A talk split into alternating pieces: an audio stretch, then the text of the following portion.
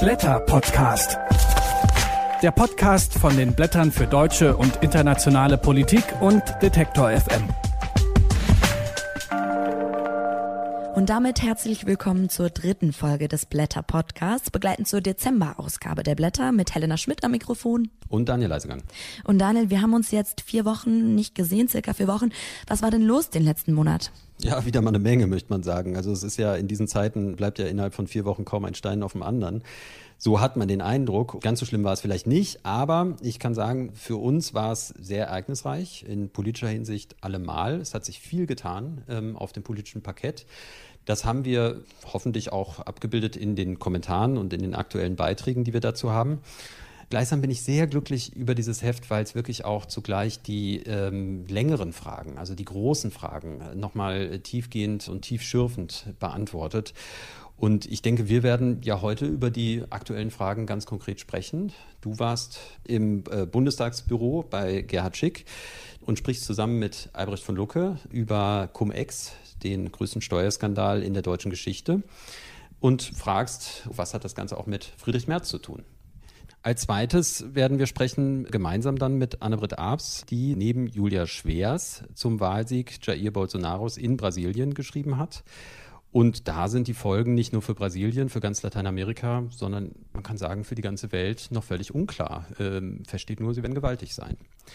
Und vielleicht das noch am Rande, was wir sonst noch drin haben. Wir haben einen Text von unserem Mitherausgeber Jürgen Habermas, der sich mit Blick auf die EU-Wahl, die im Mai stattfindet und gewissermaßen im Fahrwasser der Brexit-Verhandlungen, die sich offenbar ihrem Abschluss äh, nähern, stellt er sich die Frage, wo ist eigentlich die europäische Linke? Wir haben des Weiteren Text von Jamal Khashoggi, der am 2. Oktober im Konsulat seines Landes ermordet wurde.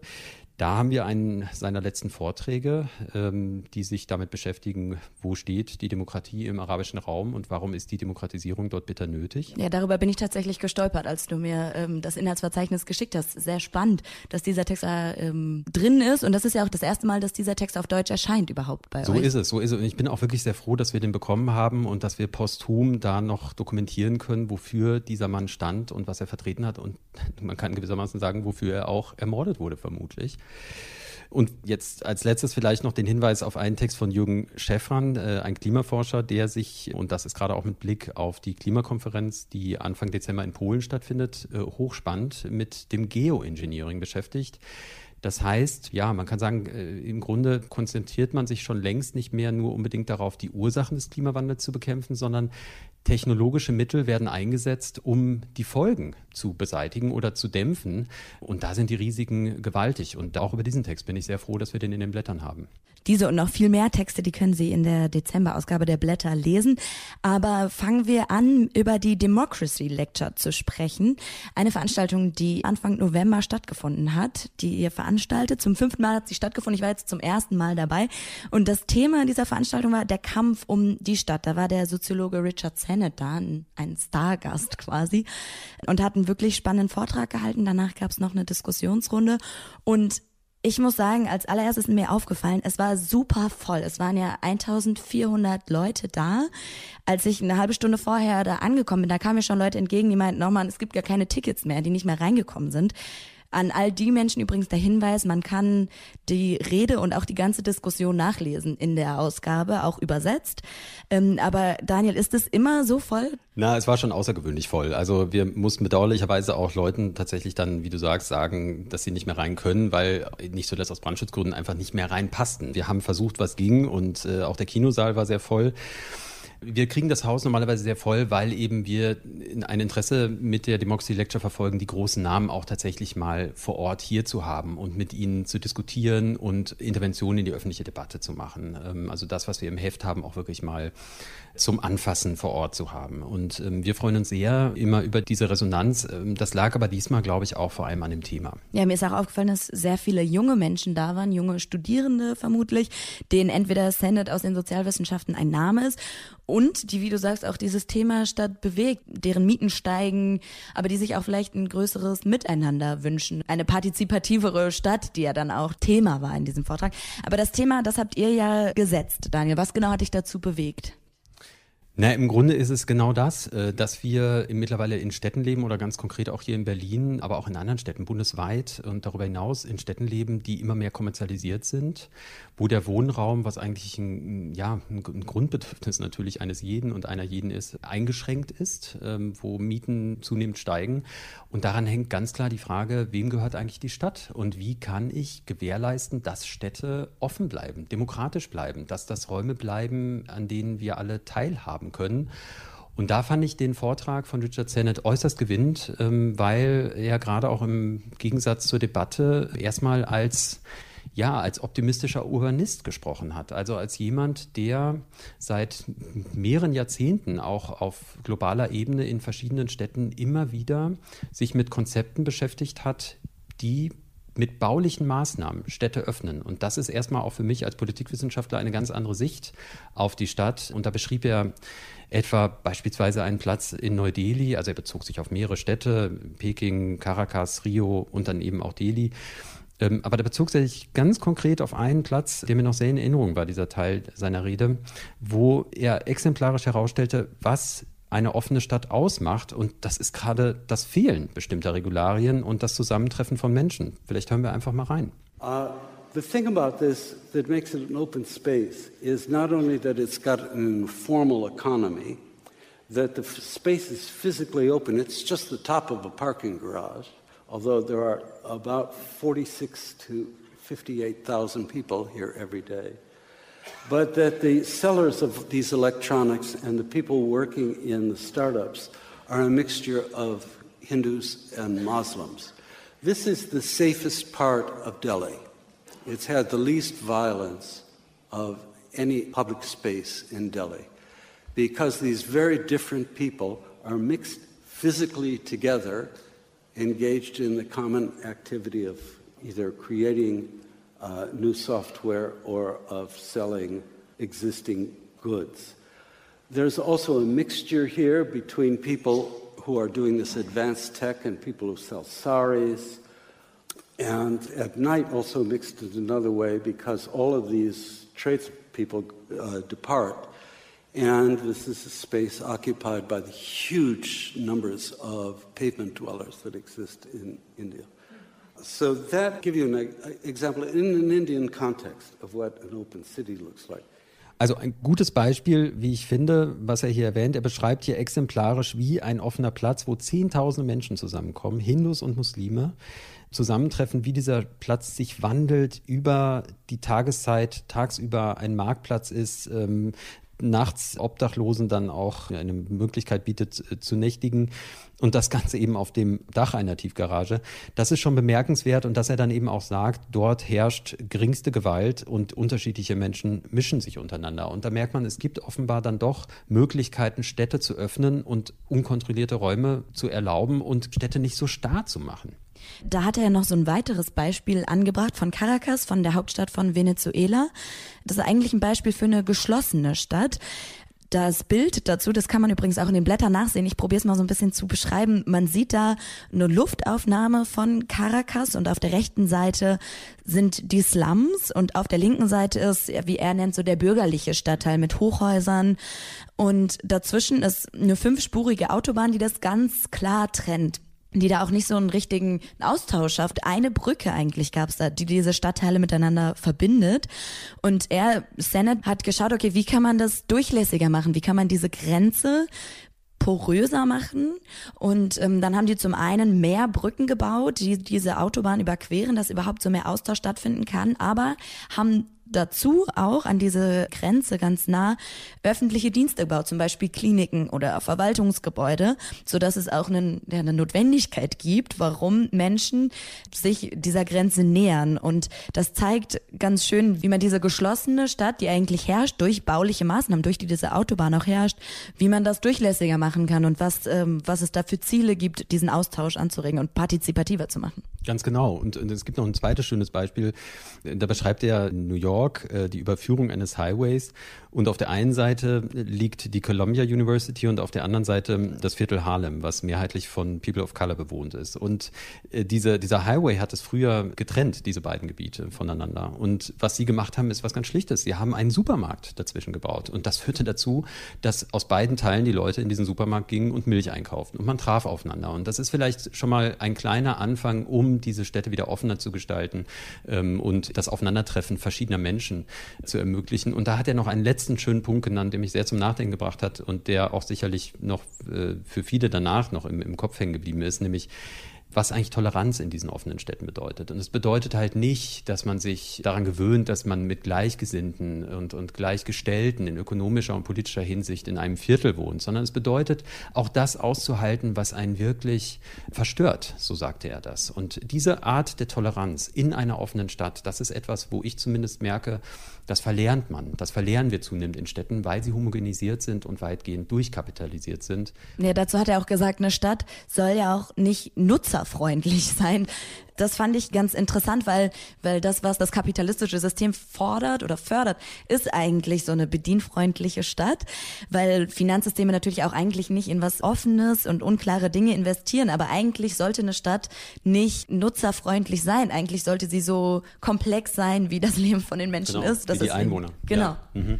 Und das war dann halt sehr schön, wenn wir jetzt den Sprung zur Debatte machen, weil danach auf dem Podium mit Francesca Bria aus Barcelona und André Holm aus Berlin zwei ausgewiesene Stadtexperten anwesend waren und sie aber eine dezidiert andere Sicht darauf hatten. Es war gar nicht so im Widerspruch zu dem, was Sennett gesagt hat, aber es war durchaus eine andere Perspektive in der Hinsicht, dass es bei ihnen beiden viel mehr um die politischen Teilhaberechte ging, um die sozioökonomischen Aspekte des Zusammenlebens. Und da gibt es nochmal ein schönes Zitat von Francesca Bria, was wir vielleicht auch kurz nochmal anhören könnten. I think that um, the Open City should be a political project, should be about taking back the city for the people and align, I mean, repoliticizing technology, the built environment, and what we need to do in cities, which for us is affordable housing, energy transition, create more public space, and then also taking back democratic control over resources, over uh, public assets, and over the financial means that make possible this um, democratic control. Und da hört man sehr schön raus, dass Francesca Bria ebenso wie André Holm die Stadt dezidiert als politisches Projekt verstehen. Und es gibt noch dieses schöne Zitat von ihr, von Francesca Bria, wo sie sagt, äh, dass sie die offene Stadt als demokratische Revolution versteht. Und das macht es gerade für die beiden aus, ähm, dass sie eben die Frage stellen, wem gehört die Stadt? Ähm, oder in der Smart City, wem gehören die Daten? Ähm, und ganz allgemein, wem gehören die Grundversorgung, wie Wasser, Elektrizität und so weiter? Es geht also dezidiert um politische, um sozioökonomische Teilhaberechte, um die wir kämpfen müssen. Und da hat sie auch ganz klar die Hoffnung geäußert, dass Städte das Gegengewicht zu rechten Entwicklungen sein können. Also darüber waren sich auch alle auf dem Podium eigentlich einig, dass diese partizipativen Elemente in einer Stadt, dass alle daran teilhaben und auch gemeinsam die Stadt entwickeln, dass es ein Gegenpol zu Populismus sein kann. Und das war eigentlich eine ganz ähm, hoffnungsvolle Aussage dieser Diskussion, fand ich. Ja, absolut. Auch wenn Sennett da die kleine Einschränkung machte, dass man natürlich, wenn man die Stadt demokratisiert, auch immer ähm, natürlich das Ergebnis herbeiführen kann, dass die Menschen in dieser Stadt sich gerade eine geschlossene Stadt wünschen könnten. Es könnte zu dem paradoxen Ergebnis führen, dass die Demokratisierung gerade zu dem unerwünschten Resultat einer Geschlossenheit führt. Aber letztendlich fand ich auch, also die Spannung, die da sich zeigt zwischen dem urbanistischen Optimismus von Sennett auf der einen Seite und eben dem Kampf um sozioökonomische Teilhabe auf der anderen Seite der beiden, äh, Francesca Bria und André Holm auf dem Podium, das war eine, eine sehr fruchtbare Sache und ich fand es ausgesprochen gut und spannend und ich denke, an den Debatten werden wir auch sicherlich weiterhin noch äh, feilen und die werden wir fortsetzen in den Blättern. Hoffentlich.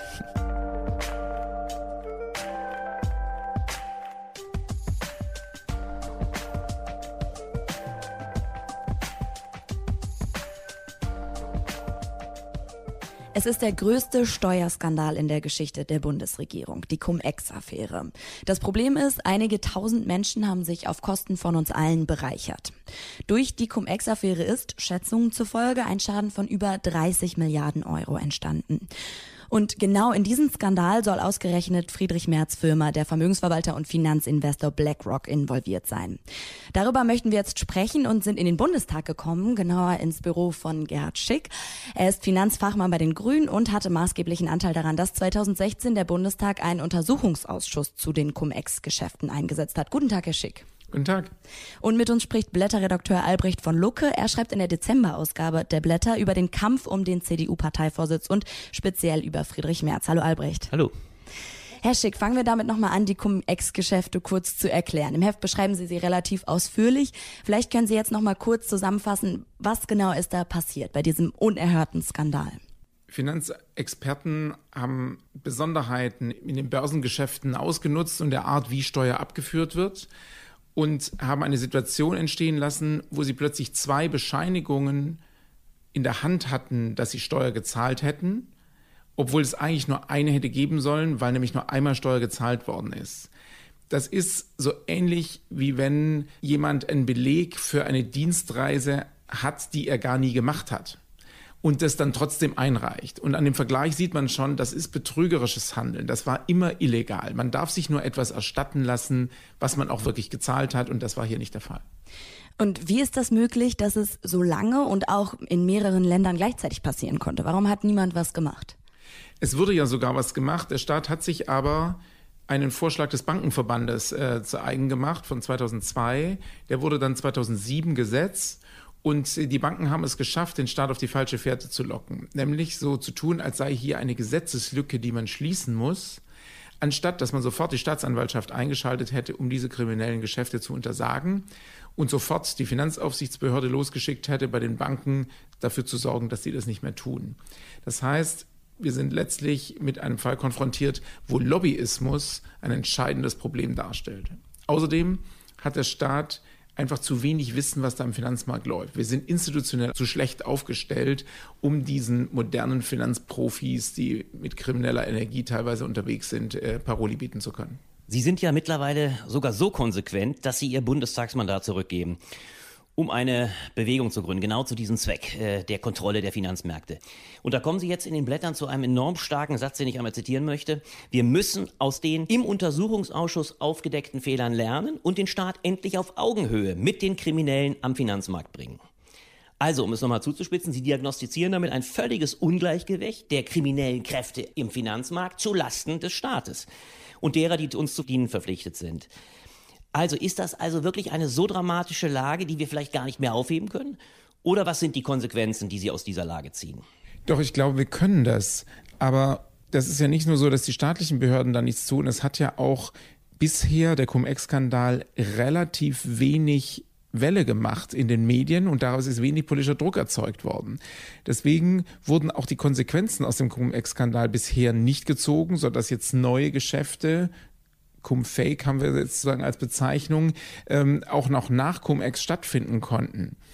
Für mich ist das wirklich krass. Es gibt einen riesen Steuerskandal und keine einzige zivilgesellschaftliche Organisation hat dazu gearbeitet. Es gab einen Abgeordneten, mich, und einen äh, Wirtschaftsexperten an einer Uni in Mannheim, Professor Spengel, die dazu wirklich gearbeitet haben von kritischer Seite. Und ganz viele Medien und so hat es überhaupt nicht interessiert. Und aus dieser Erfahrung raus ist mir deutlich geworden, eine Gesellschaft, die sich mit den Finanzmärkten nicht beschäftigt, wo Bürgerinnen und Bürger sagen, das überlassen wir den Experten.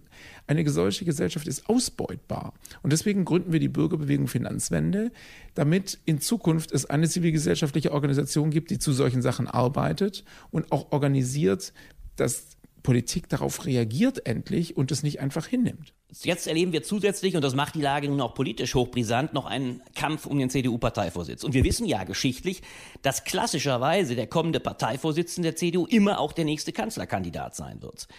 Hier ist also jetzt Friedrich Merz im Rennen und damit hat er ironischerweise sehr viel Nähe zu den, ja, man kann es sagen, zu den Konstellationen, von denen Sie sprechen, also zu denen in der Finanzindustrie. Ob er als Wirtschaftsanwalt gearbeitet hat, ob als Aufsichtsratsvorsitzender von HBSC Trinkhaus, also einer involvierten Bank und jetzt als Deutschlands Aufsichtsratsvorsitzender von BlackRock, dem größten Finanzinvestor. Also zwar nicht zu Zeiten der Cum-Ex-Geschäfte, aber doch immer danach. Sie gehen ja sogar so weit, in Ihrem Text im Spiegel Friedrich Merz ausdrücklich als Mann der Finanzindustrie zu bezeichnen. Sie haben ihm sogar seitens Ihrer Bewegung einen neuen offenen Brief geschickt. Äh, sehen Sie daher überhaupt die Möglichkeit, dass der Staat mit ihm jemanden hätte, der jetzt den Gegnern des Staates überhaupt das Handwerk legen kann? Oder macht man mit Friedrich Merz gewissermaßen den Bock zum Gärtner? Also es gibt ja in der Finanzindustrie gute Leute und andere. Es gibt ja viele Leute, die da saubere Geschäfte machen wollen und es auch tun aber es gibt eben auch sehr viel Finanzkriminalität. Und unsere Aufgabe ist doch dafür zu sorgen, dass es einen Finanzsektor gibt, in dem die Leute, die saubere Geschäfte machen, auch profitieren können davon und denen das Handwerk legen, die kriminelle Geschäfte machen wollen. Und wenn Sie mich jetzt nach Friedrich Merz fragen, er hat in einer Wirtschaftskanzlei gearbeitet. Das ist an sich völlig okay. Und wenn ein guter Anwalt gutes Geld verdient, dann hören Sie von mir keinerlei Kritik. Es gibt aber Wirtschaftskanzleien, die aktiv mitgeholfen haben, Cum-Ex zu machen, indem sie entsprechende Gutachten geschrieben haben. Kürzlich ist jetzt die Kanzlei Freshfields von der Staatsanwaltschaft das zweite Mal durchsucht worden wegen der Mitwirkung an Cum-Ex-Geschäften. Und es gibt Kanzleien, die haben von vornherein abgelehnt, an solchen Geschäften mitzuwirken, weil sie einen klaren ethischen Kompass haben. Und ich möchte jetzt von Friedrich Merz wissen, wo stand seine Kanzlei? Gehörte sie zu den Mitwirkenden oder gehörte zu denen, die das abgelehnt haben? Und wo stand er in der Frage? Und dazu hat er bisher keine Antwort geliefert. Und ähnlich ist es bei BlackRock. Er war nicht bei BlackRock in der Zeit, wo möglicherweise BlackRock an Cum-Ex mitgewirkt hat, also er kam später dazu. Es gab aber Institute in Deutschland, die haben von sich aus geschaut, was haben wir mit Cum-Ex und Cum-Cum zu tun und haben das aufgearbeitet. Bei Cum-Ex gibt es Banken, die haben dann, bevor die Staatsanwaltschaft äh, Ermittlungen aufgenommen hatte, von sich aus das zu viel erhaltene Geld zurückgezahlt, haben sich ehrlich und sauber gemacht. Meine Frage an Friedrich Merz ist, hat er bei BlackRock und äh, bei der Bank, wo er im Aufsichtsrat war, dafür gesorgt, dass die Bank sich von sich aus ehrlich macht, mit den Behörden kooperiert? Oder ruft er jetzt erst nach Aufklärung, als die Staatsanwaltschaft durchsucht hat? Das fände ich für jemanden, der einen klaren ethischen Kompass hat und dem ich die Kanzlerschaft zutrauen würde, etwas arg spät. Kann man denn so jemanden überhaupt dann an die Spitze der CDU bringen? Weil als Politiker müsste er ja dann zukünftig gegen seine ehemaligen Arbeitgeber vorgehen. Naja, das gilt natürlich für Leute, die aus verschiedenen Branchen kommen. Und ich finde nicht, dass äh, nur Beamte ähm, Politiker werden sollten, sondern wir brauchen eine Pluralität. Und deswegen sage ich auch nicht, weil er Wirtschaftsanwalt war, darf er nicht äh, CDU-Vorsitzender werden oder weil er Aufsichtsrat einer Bank war, darf er nicht Kanzlerkandidat werden. Das ist nicht mein Punkt, sondern die Frage ist, welche Rolle hat er konkret gespielt und steht er für sauberes Wirtschaften und können wir davon ausgehen, dass er seine Wirtschaftskompetenz wirklich im Interesse von Bürgerinnen und Bürgern einsetzt? Oder gehört er zu den Menschen, die sich mit ihren Wirtschaftsaktivitäten durchgemogelt haben, die mitgewirkt haben an Geschäften zu Lasten unserer Gesellschaft, wo wir befürchten müssen, dass es Interessenkonflikte gibt und dass er auch als Kanzler eher an die Interessen von wenigen denkt und nicht an die Interessen aller Bürgerinnen und Bürger. Und das ist genau die Frage, die Friedrich Merz bisher nicht beantwortet hat. Friedrich Merz hat selbst ja mit großem moralischem Ton die Cum-Ex-Geschäfte als hochgradig unmoralisch bezeichnet er hat sogar gesagt, äh, er habe an jeder Stelle seine Stimme und seinen Einwand gegen diese Geschäfte erhoben. Sie fragen nun zu Recht in Ihrem offenen Brief, wo hat er das denn ganz konkret gemacht? In welchen Fällen? Und damit bleibt doch die Frage im Raum, wie glaubwürdig ist so eine Aussage, er habe immer seine Stimme erhoben? Man müsste sich doch wohl eher fragen, spricht da nicht das Schweigen auf Ihre Anfrage? Denn bis heute hat Friedrich Merz nicht darauf geantwortet. Spricht dieses Schweigen nicht für sich? Und ist es nicht Beleg der Tatsache, dass da bisher an Einwand nicht sonderlich viel erfolgt ist? Ich finde auch, das Schweigen sagt etwas. Weil die Menschen, die einen klaren ethischen Kompass haben, können auch klar sagen, ähm, wie sie das in der Praxis äh, gelebt haben. Aber wir müssen natürlich auch vorsichtig sein. Nicht überall, wo jetzt Ermittlungen der Staatsanwaltschaft laufen, ist schon erwiesen, dass da wirklich kriminelle äh, Cum-Ex-Geschäfte gelaufen sind. Also es gilt auch erstmal die Unschuldsvermutung. Aber ich vermisse von Friedrich Merz Antworten, die klar machen, wo stand er in diesen Fragen, bevor er CDU-Vorsitzkandidat war? Hat er jetzt plötzlich seine Moral entdeckt? Oder ist das ein Leitfaden auch in früheren Jahren gewesen? Und das ist die Frage, die, glaube ich, auch viele CDU-Mitglieder äh, interessiert. Die CDU ist traditionell die Partei der sozialen Marktwirtschaft. Es gibt viele Mitglieder, die einen christlichen Wertekontext haben. Wir haben aber auch festgestellt, dass bei manchen Stellen auch in der Union verloren gegangen ist und es da auch komische Geschäfte gab und Parteifinanzierungssachen und so weiter. Und ähm, ich glaube, dass wir als Bürgerinnen und Bürger, und das ist auch der Punkt, weshalb wir als Bürgerbewegung Finanzwende gesagt haben, da stellen wir Fragen. Wir haben ein Interesse daran, dass wir Wirtschaftskriminalität bekämpfen und dass wir dafür sorgen, dass die Finanzmärkte im Dienst der Gesellschaft sind und dass wir den Leuten auf die Füße treten, die Geschäfte zu unseren Lasten machen. Das sagt Gerhard Schick. Mit ihm haben wir über die Cum-Ex-Affäre und wie Friedrich Merz darin verwoben ist gesprochen. Vielen Dank für das Gespräch. Vielen Dank. Danke.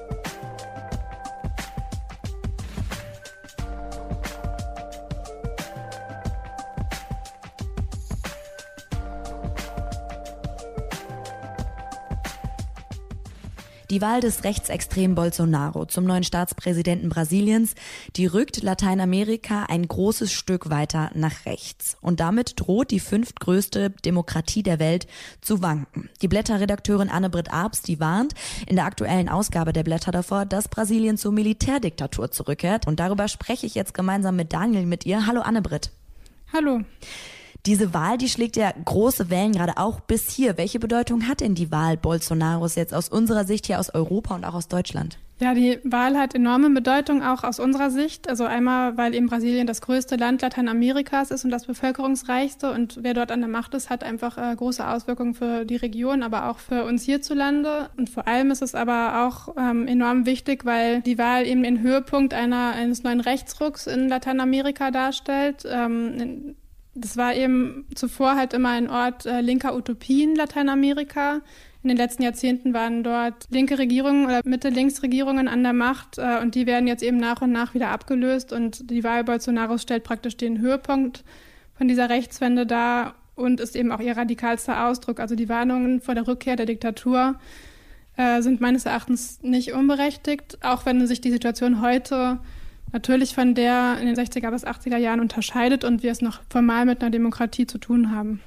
Ja, mit linker Utopie ist ja gewissermaßen auch ein Stichpunkt gegeben. Lateinamerika war lange Zeit der Ort, wo linke Alternativen möglich schienen. Viele profitierten auch in Brasilien eben davon in den vergangenen Jahren und umso erstaunlicher, auch angesichts des polarisierenden Wahlkampfs, den Bolsonaro geführt hat, ist doch die hohe Rate der Zustimmung, die er dann doch eingefahren hat. Wie erklärst du dir diese hohen Zustimmungsraten, die zu seinem Wahlsieg führten? Ja, das hat verschiedene Gründe. Also es gab einmal in den letzten Jahren eine sehr große Hetze von Seiten der konservativen Kräfte, von Seiten der bürgerlichen oder Massenmedien auch, eben zum Beispiel dem Medienkonzern Globo, ähm, gegen alles, was links ist, vor allem auch gegen die Arbeiterpartei, der immer wieder ihre Korruption vorgeworfen wurde. Und diese Stimmung, die geschürt wurde in den Massenmedien, die hat letztendlich äh, eben nicht den Konservativen genützt, deren Kandidat ist kläglich gescheitert bei der Wahl, sondern sie hat am Ende vor allem Bolsonaro genützt, weil der konnte sich in einem Land, in dem eigentlich alle Parteien von Korruption darin verstrickt sind, eben erfolgreich als Saubermann inszenieren und als Anti-Establishment-Kandidat. Und das ist ein Grund, warum er eben gewonnen hat, aber auch, weil er versprochen hat, gegen die hohe Kriminalität vorzugehen. Die ist in Brasilien äh, ja wirklich sehr stark. Also das Land hat eine der höchsten Mordraten der Welt. Und Bolsonaro verspricht eben mit harter Hand dagegen vorzugehen, äh, die Waffengesetze zu liberalisieren und auch der Polizei freies Spiel zu geben. Und ein weiterer Punkt, der eben noch äh, darunter liegt, ist, dass in Brasilien die Militärdiktatur nie richtig aufgearbeitet wurde, wie jetzt in den Nachbarländern Chile oder Argentinien, die haben die Verbrechen der Staaten strafrechtlich verfolgt. Das ist in Brasilien nie passiert und das ist eben auch ein Grund, warum die Demokratie in ihrem Kern gefährdet ist. Jetzt kann man äh, mal salopp gesagt sich ja fragen, ist Bolsonaro eine politische Eintagsfliege? Das heißt, ist das die Ausnahme im brasilianischen System oder worauf stützt sich seine Macht? Muss man gegebenenfalls damit rechnen, dass das tatsächlich abgleitet in eine langfristige Entwicklung, die dann eben in eine Diktatur mündet, wie du das ja auch beschreibst? Ja, also seine Machtbasis ist wirklich sehr breit aufgestellt. Also sie stützt sich vor allem auf vier Faktoren. Einmal auf das Militär, aus dem er ja auch kommt. Bolsonaro hat vor, zahlreiche Ministerien mit Angehörigen aus dem Militär ähm, zu besetzen. Ihr Einfluss wird also stark steigen in der nächsten Zeit. Eine zweite Machtbasis ist die Ober- und Mittelschicht, die sich eben auch erhofft, dass mit der sozialen Umverteilung endlich Schluss gemacht wird. Sie äh, hat Angst eben davor, auch also wenn die PT, die Arbeiterpartei zurückkehren würde an die Macht, dass ihre Privilegien bedroht sind. Und äh, ein dritter wichtiger Faktor ist die Wirtschaft, vor allem das Agrobusiness und die Waffenlobby, aber auch globale Konzerne und die Finanzmärkte. Ähm, die haben alle positiv auf die Wahl von Bolsonaro reagiert. Unter anderem hat auch die Deutsche Bank gesagt, dass sie in Bolsonaro den Wunschkandidat der Märkte sieht. Und die äh, Wirtschaft erwartet sich eben von Bolsonaro wirtschaftsfreundliche, unternehmensfreundliche Reformen, für unter anderem eine Rentenreform äh, und genau das hat der designierte Wirtschaftsminister, ein Investmentbanker, auch vor. Und ein vierter wichtiger Machtfaktor sind die evangelikalen Kirchen, die in Brasilien in den letzten Jahren sehr stark geworden sind.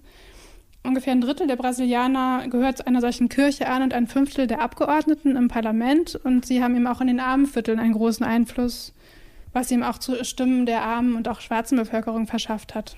Und ich denke, dass diese Machtbasis eben so stark ist, dass durchaus die Gefahr besteht, dass sie die Institutionen der brasilianischen Demokratie auf Dauer ähm, verändern kann. Also was sich bisher abzeichnet, was Bolsonaro vorhat, spricht auch alles dafür oder verheißt eben nichts Gutes. Also zum Beispiel kann man jetzt absehen schon anhand der Auswahl seiner Minister, dass es zu einer Aushöhlung des Rechtsstaats kommt, dass es zur Kriminalisierung sozialer Bewegungen kommt und zu der Opposition, dass die Ungleichheit sich durch die neoliberalen Reformen verschärft und dass eben auch der Umweltschutz und der Klimaschutz bedroht sein werden.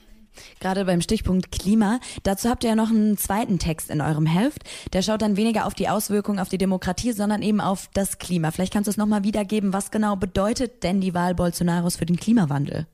Ja, die Wahl Bolsonaros für den Klimawandel ist eine ziemliche Katastrophe weil Bolsonaro hat angekündigt, den äh, Amazonas-Regenwald, der ja für den Klimaschutz enorm wichtig ist, äh, zur Abholzung freizugeben praktisch. Also er verspricht zum Beispiel, äh, er möchte keinen Zentimeter der Reservate für die indigene Bevölkerung äh, mehr übrig lassen. Und diese Reservate, die umfassen 10 Prozent des brasilianischen Territoriums und eben auch einen großen Teil des Amazonas-Regenwaldes und schützen diesen gerade noch vor Abholzung und Ausbeutung durch die Landwirtschaft und den Bergbau. Und genau das will er eben beenden. Und er hat auch angekündigt, aus dem Pariser Klimaabkommen aussteigen zu wollen. Das muss man abwarten, ob er das umsetzt. Aber er hat jetzt zum, äh, zu seinem Außenminister einen dezidierten Klimawandelleugner gekürt. Und das macht wenig Hoffnung, dass er da ähm, jetzt umschwenken wird in nächster Zeit. Also die Wahl Bolsonaros hat in dieser Hinsicht dann einfach katastrophale Folgen für den Klimaschutz. Also du zeichnest ja schon ein ziemlich düsteres Bild von der Zukunft Brasiliens. Siehst du denn da irgendwo noch einen Hoffnungsschimmer? Ja, den sehe ich schon. Also ich sehe den weniger in den Parteien oder aus den Parteien selbst. Die demokratischen Kräfte, die linken und liberalen Parteien haben sich nach der Wahl, äh, also nach dem ersten Wahlgang nicht für eine Unterstützung des Kandidaten der Arbeiterpartei Fernando Haddad ausgesprochen oder wenn dann erst halbherzig oder sehr spät. Ein Hoffnungsschimmer sehe ich tatsächlich in der Zivilgesellschaft und in den sozialen Bewegungen, die in den letzten Wochen und Monaten eben sehr oft auf die Straße gegangen sind zu Zehntausenden und die stellen eben das Projekt von Bolsonaro offen in Frage und sie wurden vor allem organisiert von oder oft viele wurden organisiert von Frauenkollektiven, die eben gerade sich auch gegen neoliberale Reformen, gegen eine moralische, konservativ-christliche Wende stellen und gegen die Frauenverachtung, die für die Bolsonaro ja auch steht. Und genau in denen sehe ich einen Hoffnungsschimmer. Allerdings stehen die eben auch gerade enorm unter Druck. Also Bolsonaro plant zum Beispiel ein Antiterrorgesetz zu verschärfen, mit dem eben die Aktivitäten sozialer Bewegungen als Terrorismus eingestuft werden sollen und mit bis zu 30 Jahren Haft bestraft werden sollen. Also die äh, sozialen Bewegungen erwarten einfach eine starke Kriminalisierung in der nächsten Zeit. Er versucht also mit anderen Worten im Keim zu ersticken, was überhaupt noch an Restwiderstand ähm, da ist. Wir werden das sicherlich weiter verfolgen. Insofern freue ich mich auf das Gespräch in Bälde, um das fortzusetzen. Ja, vielen Dank für das Gespräch. Danke. Und damit sind wir auch schon am Ende. Und wir haben ja immer die Qual der Wahl, was wir in diesem Podcast aufnehmen können von den vielen schönen Stücken in unserer Ausgabe. Aber vielleicht können wir noch einen kleinen Ausblick machen auf die nächste Ausgabe, denn wir sehen uns ja recht bald schon wieder. Ja, was steht denn an in der nächsten Ausgabe? Könnt ihr das schon sagen, was für Januar auf dem Plan steht? Ja, das Januarheft erscheint noch vor Weihnachten. Insofern äh, tatsächlich recht bald. Wir sind auch in den Vorbereitungen und wenn uns da nicht wieder die politischen Ereignisse einen gewaltigen Strich durch die Rechnung machen, das hoffen wir mal nicht, dann kann ich zumindest auf zwei Stücke schon hinweisen. Ähm, das eine ist der Kollege Steffen Vogel. Er bereitet gerade vor ein längeres Stück zur Europawahl im Mai. Ähm, das zweite Stück, und darüber freue ich mich ganz besonders, ist Armin Wolf, ein österreichischer Moderator und Chef des Nachrichtenjournals Zeit im Bild 2. Er wird schreiben zu der Krise des Journalismus, aber eben nicht in, ähm, ja, in Verkaufshinsicht, also in Hinsicht steigender oder sinkender Abozahlen oder Werbung, sondern ganz konkret die Krise des Journalismus in Zeiten der illiberalen Demokratie, auch in Österreich, aber nicht nur in Österreich, sondern in ganz Europa, wenn man so will, in der ganzen Welt. Und dieser Draufblick, der ist enorm spannend und äh, da freue ich mich sehr, dass wir den sehr wahrscheinlich im Heft haben werden. Und damit bleibt mir am Ende nur noch ein ganz kurzer Hinweis. Wenn ihr diesen Podcast hört, dann lasst uns doch mal Feedback da und zwar unter podcast.blätter.de. Erste Feedbacks haben wir da schon bekommen und die auch einfließen lassen, aber wir wollen gerne noch mehr. Wir wollen wissen, was gefällt euch, worüber sollen wir mehr sprechen, welche Themen kommen aber auch zu kurz. Also nochmal alle Kommentare gerne an diese E-Mail-Adresse und damit verabschieden wir uns und hören uns wieder Ende Dezember. Bis dahin wünschen wir einen schönen Monat. Mein Name ist Helena Schmidt. Und meiner ist Daniel Leisegang. Bis dann. Bis dahin.